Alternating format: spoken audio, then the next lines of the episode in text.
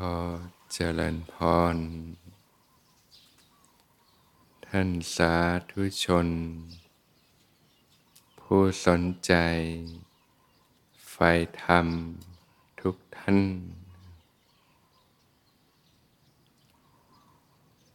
ก่อนที่จะเข้าสู่ช่วงของการฝึกปฏิบัติ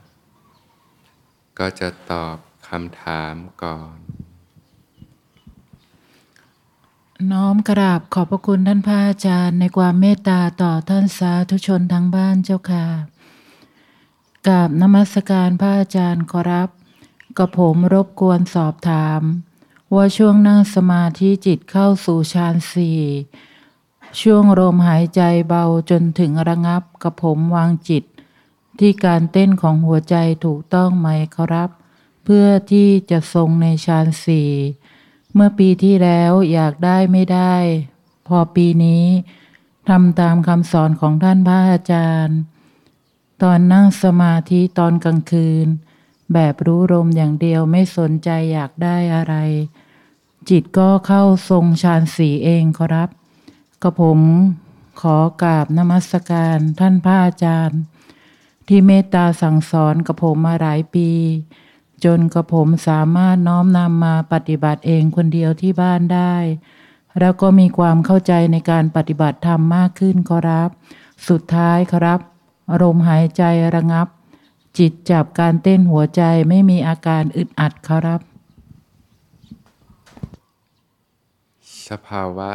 ของฌานสี่เนี่ยจะเป็นสภาวะที่วางกายลงเรียบร้อยแล้วนะก็คือเหมือนกายมันหายไปแล้วเหลือแต่จิตนั่นเองนะจึงเป็นสภาวะของอุเบกขานะการที่ยังรู้สึกถึงกายรู้สึกถึงการเต้นของหัวใจได้อยู่เนี่ยนะก็ยังเป็นสภาวะในระดับที่รู้กายได้อยู่นั่นเองนะรู้สึกกายได้อยู่นะคำว่ากายสังขารระงับเนี่ยมันก็มีระดับของมันอยู่นะลมหายใจเมื่อฝึกไปจิตเริ่มนิ่งเริ่มสงบลมก็จะค่อยๆเบาลงไปนะจากลมหยาบก็เข้าถึงลมละเอียดนะลมละเอียดก็มีเป็นระดับไปนะละเอียดขึ้นเรื่อยๆทีนี้บางทีถ้าสติสัมปชัญญะยังไม่มีกำลังพอนะ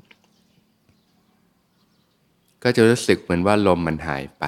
นะแต่จริงๆแล้วมันยังมีสิ่งที่เรียกว่าลมละเอียดอยู่นะเพียงแต่ว่าสติหรือจิตยังไม่มีความละเอียดพอที่จะรู้สึกถึงลมละเอียดนั่นเองนะจึงรู้สึกว่าเหมือนลมมันหายไปแต่ยังรู้สึกถึงการเต้นหัวใจได้อยู่เนี่ยนะเพราะฉะนั้นก็ให้วางเรื่องว่าการเข้าถึงระดับ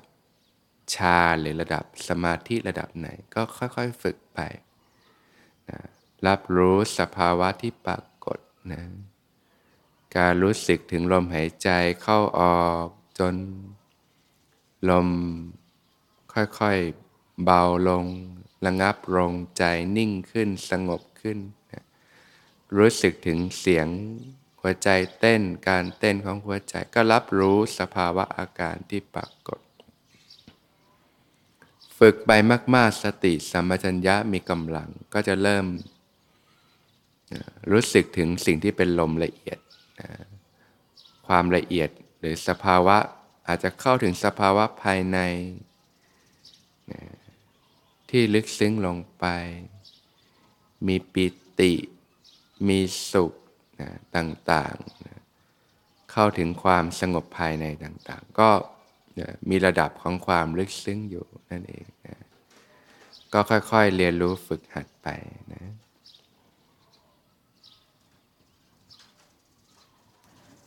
โยมเคยปฏิบัติธรรมช่วงทำงานประจำเจ้าค่ะช่วง 2-3 ปีมานี้ไม่ค่อยได้ทำแล้วก็เป็นแม่ลูกอ่อนไม่ได้ทำงานแล้วรู้สึกเครียดที่จะต้องดูแลเด็ก24ชั่วโมงเจ้าค่ะช่วงนี้เวลาโกรธโมโหไม่พอใจก็จะชอบใช้กำลัง ทำร้ายตนเองและผู้อื่นต้องแก้ไขอย่างไรอยากแก้ไขแต่มันก็รู้สึกคุมสติไม่ได้เลยเจ้าค่ะก็เริ่มต้องเห็นปัญหาเนี่ยแหละแล้วก็อยากที่จะแก้ไขอยากที่จะเปลี่ยนแปลงตัวเองนะก็เรียนรู้เรื่องของการฝึกสตินั่นแหละนะสติจะทำให้เกิดการยับยั้งชั่งใจนะเกิดการควบคุมอารมณ์ตนเองได้ดีขึ้นนั่นเองนะนะเพราะฉะนั้นเราก็เห็นปัญหาที่เกิดขึ้นแหละนะมันควบคุมตัวเองไม่ได้ขาดความยับยั้งชั่งใจนะเกิดอารมณ์ความเครียดความกังวลเกิดความโมโหต่างๆขึ้นนะแล้วก็มีผลต่อการใช้ชีวิตต่างๆก็เริ่มต้นจากการเห็นปัญหาเนี่ยแหละนะเราก็อยากที่จะเปลี่ยนแปลงตัวเองนะวิธีการก็การศึกษาปฏิบัติธรรมเนี่ยแหละช่วยได้นะที่พระผู้มีพระภาคเจ้าตรัสว่าผู้ประพฤติธรรมย่อมอยู่เป็นสุขทั้งในโลกนี้และโลกหน้าธรรมะเปรียบเหมือนน้ำเป็นความชุ่มเย็นนะก็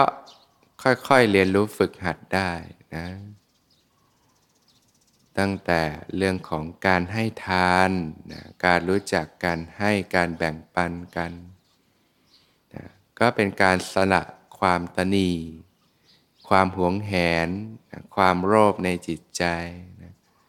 หรือสละความโกรธนะรู้จักการให้อภัยต่างๆนะสละความหลงนะความไม่รู้นะนะการรักษาศีลเนี่ยอย่างน้อยก็เริ่มที่ศีล5เนี่ยการไม่เบียดเบียนตนเองและผู้อื่นนี่ก็เป็นการฝึกปฏิบัติละนะทานศีลเนี่ยเริ่มฝึกนะการภาวนาเนี่ยเรียนรู้การเจริญสติสัมปชัญญะเนี่ยการระลึกรู้กายการทำความรู้สึกตัวขึ้นมานะการรู้สึกถึงลมหายใจนะรู้สึกถึงลมหายใจอยู่เนืองๆนะการรู้สึกถึงนะการระลึกรู้ทำความรู้สึกตัวก็สามารถค่อยๆเรียนรู้ฝึกหัดจากที่พาฝึกก็ได้นะค่อยๆเรียนรู้ฝึกหัดไปนะการเจริญสติเนี่ยก็สามารถเจริญสติได้ในชีวิตประจำวันเนี่ยแหละนะแม้ในขณะที่ต้องดูแลเด็กนะทำกิจการงานทำต่างๆก็สามารถเจริญสตินะระลึกรู้สึกตัวทำความรู้สึกตัวขึ้นมาได้นะสติมีประโยชน์มากมายนะนะช่วยลดความเครียดความกังวลนะให้จิตใจอยู่กับเนื้อกับตัวนะทำให้เรามีความยับยั้งชั่งใจนะรู้จักควบคุมตัวเองนะแล้วก็เกิดการเรียนรู้เริ่มเห็นการทำงานของกายของใจนะความทุกข์จริงๆมันเกิดขึ้นมันก็ก่อตัวขึ้นในจิตใจเนี่ยแหละนะแต่เพราะไม่รู้ไงนะก็ทำให้จมไปกับความทุกข์ต่างๆนะแต่เมื่อฝึกสติสัมปชัญญะอยู่เนืองๆก็จะเริ่มเห็นนะเริ่มถอยออกมาเห็นการทำงานของกายของความรู้สึกของอารมณ์ของความนึกคิดต่างๆก็จะเริ่มเกิดการเรียนรู้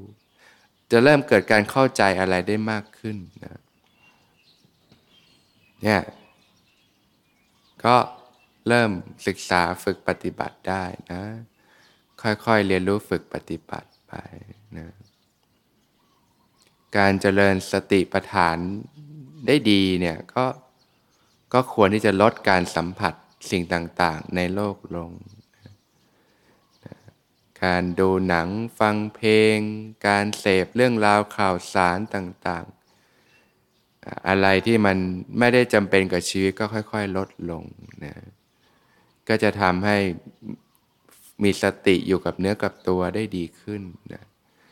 ก็ค่อยๆเรียนรู้ฝึกหัดไปนะ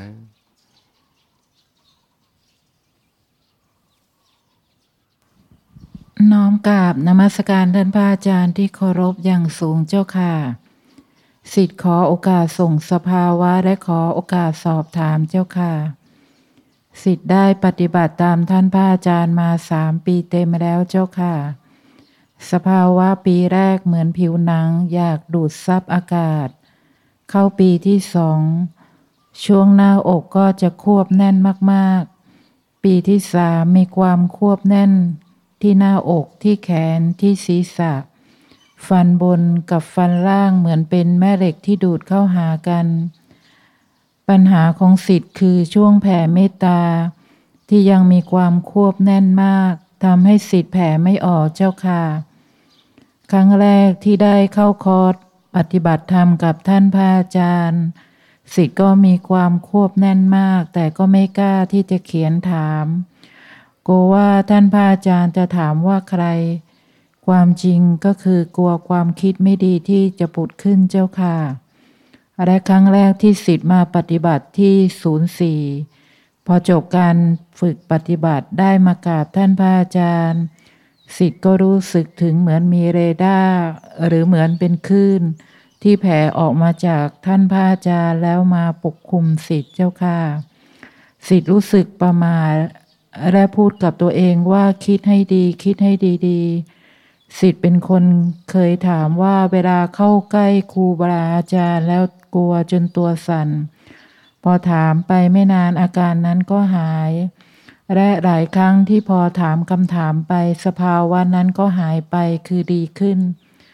รวมถึงครั้งนี้ที่ศิษย์เขียนถามเพราะศิษย์ก็อยากหายจากสภาวะนี้เจ้าค่ะตอนนี้ศิษย์เข้าใจเองว่าศิษย์ชำระสิ่งที่ไม่ดีได้ลึกมากแล้วคือลงมาจนถึงก้นกบ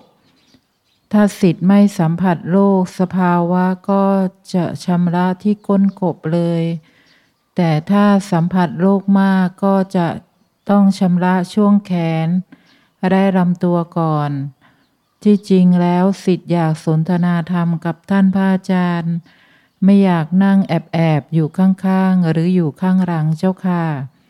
แต่จิตของศิษย์ไม่บริสุทธิ์สิ่งที่ผุดขึ้นมาศิษย์ก็ยังหุบเอาไว้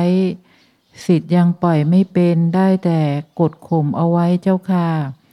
ศิษย์แค่อยากหายจากสิ่งที่เป็นอยู่ศิษย์ขอคำถามสอบถามคำถาม2 คำถามดังนี้เจ้าค่ะคำถามแรกอาการที่ควบแน่นมากๆเวลาแผ่ความสุขสภาวะนี้ยังไม่คลายทำให้ศิษย์แผ่ไม่ออกเจ้าค่ะศิษย์ควรทำเช่นไรเจ้าค่ะจริงๆก็ควรที่จะเล่าสภาวะให้ละเอียดนะเพราะว่าอันนี้ก็ยังบอกไม่ได้ว่าสภาวะที่เกิดขึ้นเป็นยังไงอาจจะเป็นเรื่องของมวลพลังงานที่มันมีความเข้มข้นมีความเป็นมวลหรือเปล่า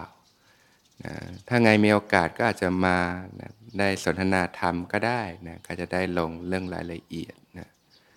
สิ่งสำคัญก็ให้สังเกตที่ใจนะใจเป็นไงบ้างนะใจมีความสงบมีความตั้งมั่นมีความรู้เนื้อรู้ตัวไหมนะอาการที่เล่าก็อาจจะเป็นเรื่องของสภาวะธรรมที่มีความเข้มข้นอยู่นะสิ่งสำคัญก็ให้สังเกตที่ใจนะแต่ที่พูดถึงการลดการสัมผัสโลกเรารู้สึกถึงการชำระเนี่ยนะก็คือจิตมีความสะอาดขึ้นเนี่ยนะเพราะหลักก็คืออริยมรรคมีองค์8เนี่ยแหละนะเป็นปฏิปทาเพื่อความดับไม่เหลือแห่งกรรมนะก็คือการใช้ชีวิตที่ถูกต้องนั่นเองนะก็ให้ใช้ชีวิตนะที่ประกอบด้วยอริยมรรคมีองค์8นั่นแหละนะอริยมรรคมีองค์8เนี่ยแหละที่จะทำหน้าที่ในการชำระสิ่งต่างๆโดยกลไกของธรรมชาติเองนะเราก็เพียงแค่ฝึกปฏิบัติตามมรรคไปเรื่อยๆเนี่ยนะสัมมาสังกัปปะนะการดำริออกจากกามดำริในความไม่มุ่งร้ายในความไม่เบียดเบียนนะนะการภาคออกจากโลกเนี่ยนะนะนะ แต่เป็นธรรมดาคฤหัสถ์ก็ยังต้องสัมผัสโลกกิจหน้าที่การงานอยู่ก็ลดการสัมผัสเท่าที่จำเป็น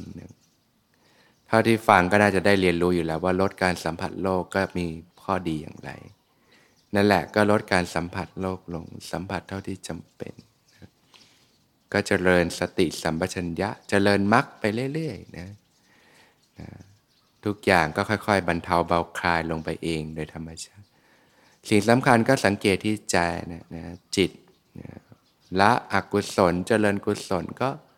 มีสติสัมปชัญญะไปนะลด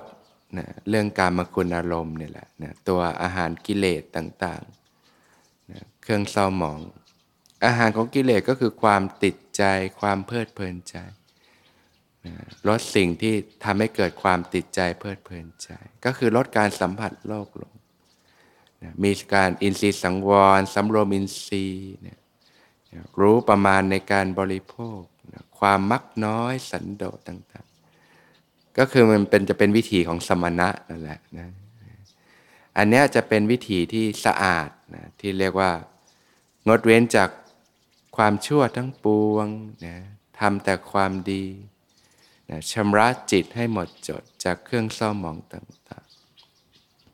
ๆเมื่อใช้ชีวิตที่ถูกต้องนะเดินตามมรรคไปเรื่อยๆเนี่ยนะก็จะเกิดการปรับพฤติกรรมอุปนิสัยความคุ้นชินต่างๆนะมันจะค่อยๆชำระกันไปเองเนี่ยนะความรู้สึกนึกคิดต่างๆมันจะค่อยๆเปลี่ยนไปเองทั้งหมดนะที่เราพยายามรู้สึกว่ากดข่มตัวเองว่ามันจะมีความคิดที่ไม่ดีผุดขึ้นเนี่ยมันก็เป็นผลพวงจากอดีตจากการใช้ชีวิตนั่นแหละนะสิ่งที่ผุดขึ้นมาในจิตใจมันก็สะท้อนถึงสิ่งที่ฝังอยู่ในจิตใจนั่นเองทีนี้ถ้าเราปรับมาใช้ชีวิตที่ถูกต้องไปเลยมันจะค่อยๆเปลี่ยนไอ้สิ่งที่ผุดต่างๆมันจะค่อยๆเบาลงไปเองนะแล้วมันก็จะเปลี่ยนจากความรู้สึกหรือความคิดที่ไม่ดีผุดก็กลายเป็นความคิดความรู้สึกที่ดีผุดขึ้นมาเหมือนน้ำที่มันสะอาดขึ้นนะถ้าน้ำที่มันสกปรกยังมีสิ่งสกปรกมากอยู่มันก็สกปรกมากก็ส่งกลิ่นเหม็นส่งอะไรต่างๆแต่ถ้าปล่อยให้มันตกตะกอนแล้วค่อยๆกองตะกอนออกไปมันก็ใสขึ้นสะอาดขึ้นเรื่อยๆนะพอน้ำใสมันก็ไม่มีอะไรมันก็ใสสะอาดจิตใจก็เช่นกันนะการที่จะปล่อยให้ตกตะกอนแล้วก็นะกองตะกอนออกไปก็ด้วยอริยมรรคมีองค์8นั่นแหละเปลี่ยนสิ่งที่นะค้างคาอยู่ในจิตใจนะก็ใช้เวลาใช้ชีวิตที่ถูกต้องเนี่ยมันจะค่อยๆปรับไปค่อยๆปรับไปการวางใจสำคัญมากนะก็เข้าใจสิ่งที่เกิดขึ้นนะผลมันมาจากเหตุนะสิ่งที่ผุดขึ้นมันก็มาจากเหตุนะกิเลสตัณหาอุปาทานต่างๆนะบางครั้งเราก็นะที่ว่าใช้คำว่ากดข่มนะก็การละอกุศลนะละสิ่งที่ผุดที่เป็นความคิดที่ไม่ดีที่ผุดขึ้นในจิตใจนะก็ละได้นะด้วยความเข้าใจนะเข้าใจว่ามันก็เป็นสิ่งที่ผุดขึ้นมานะก็ยอมรับแล้วก็นะไม่ไหลาตามนะก็คือมีสติมีความรู้สึกตัวนะรู้สึกตัวอยู่เสมอเนี่ยนะก็เปลี่ยนจากจิตที่เป็นอกุศลเป็นจิตที่เป็นกุศลได้แต่บางทีถ้าไปกดข่มมากๆมันก็เกิดผลกระทบตามมาเหมือนกันนะถ้ารู้เท่าทันแล้วก็มีสติรู้สึกตัวอยู่ไปเรื่อยแล้วก็เพียรใช้ชีวิตที่ถูกต้องไปมันจะค่อยๆปรับไอ้ความคิดที่ไม่ดีต่างๆมันจะค่อยๆเบาลงไปเองนะถ้าเรานะภาคออกจากกามได้ดีเนี่ยนะการที่จะดำริออกจากกามได้ดีกายแล้วก็ภาคลงนะลดการสัมผัสลงนะมันจะค่อยๆปรับนะเพราะฉะนั้นก็ใช้ชีวิตตามมรรคนะมรรคมีองค์8นะและทุกอย่างมันจะเกิดการค่อยๆปรับเปลี่ยนไปนะจากเป็นเดือนหลายเดือนเป็นปีหลายปีมันจะค่อยๆเปลี่ยนไปเมื่อใช้ชีวิตที่ถูกต้องนั่นเองนะ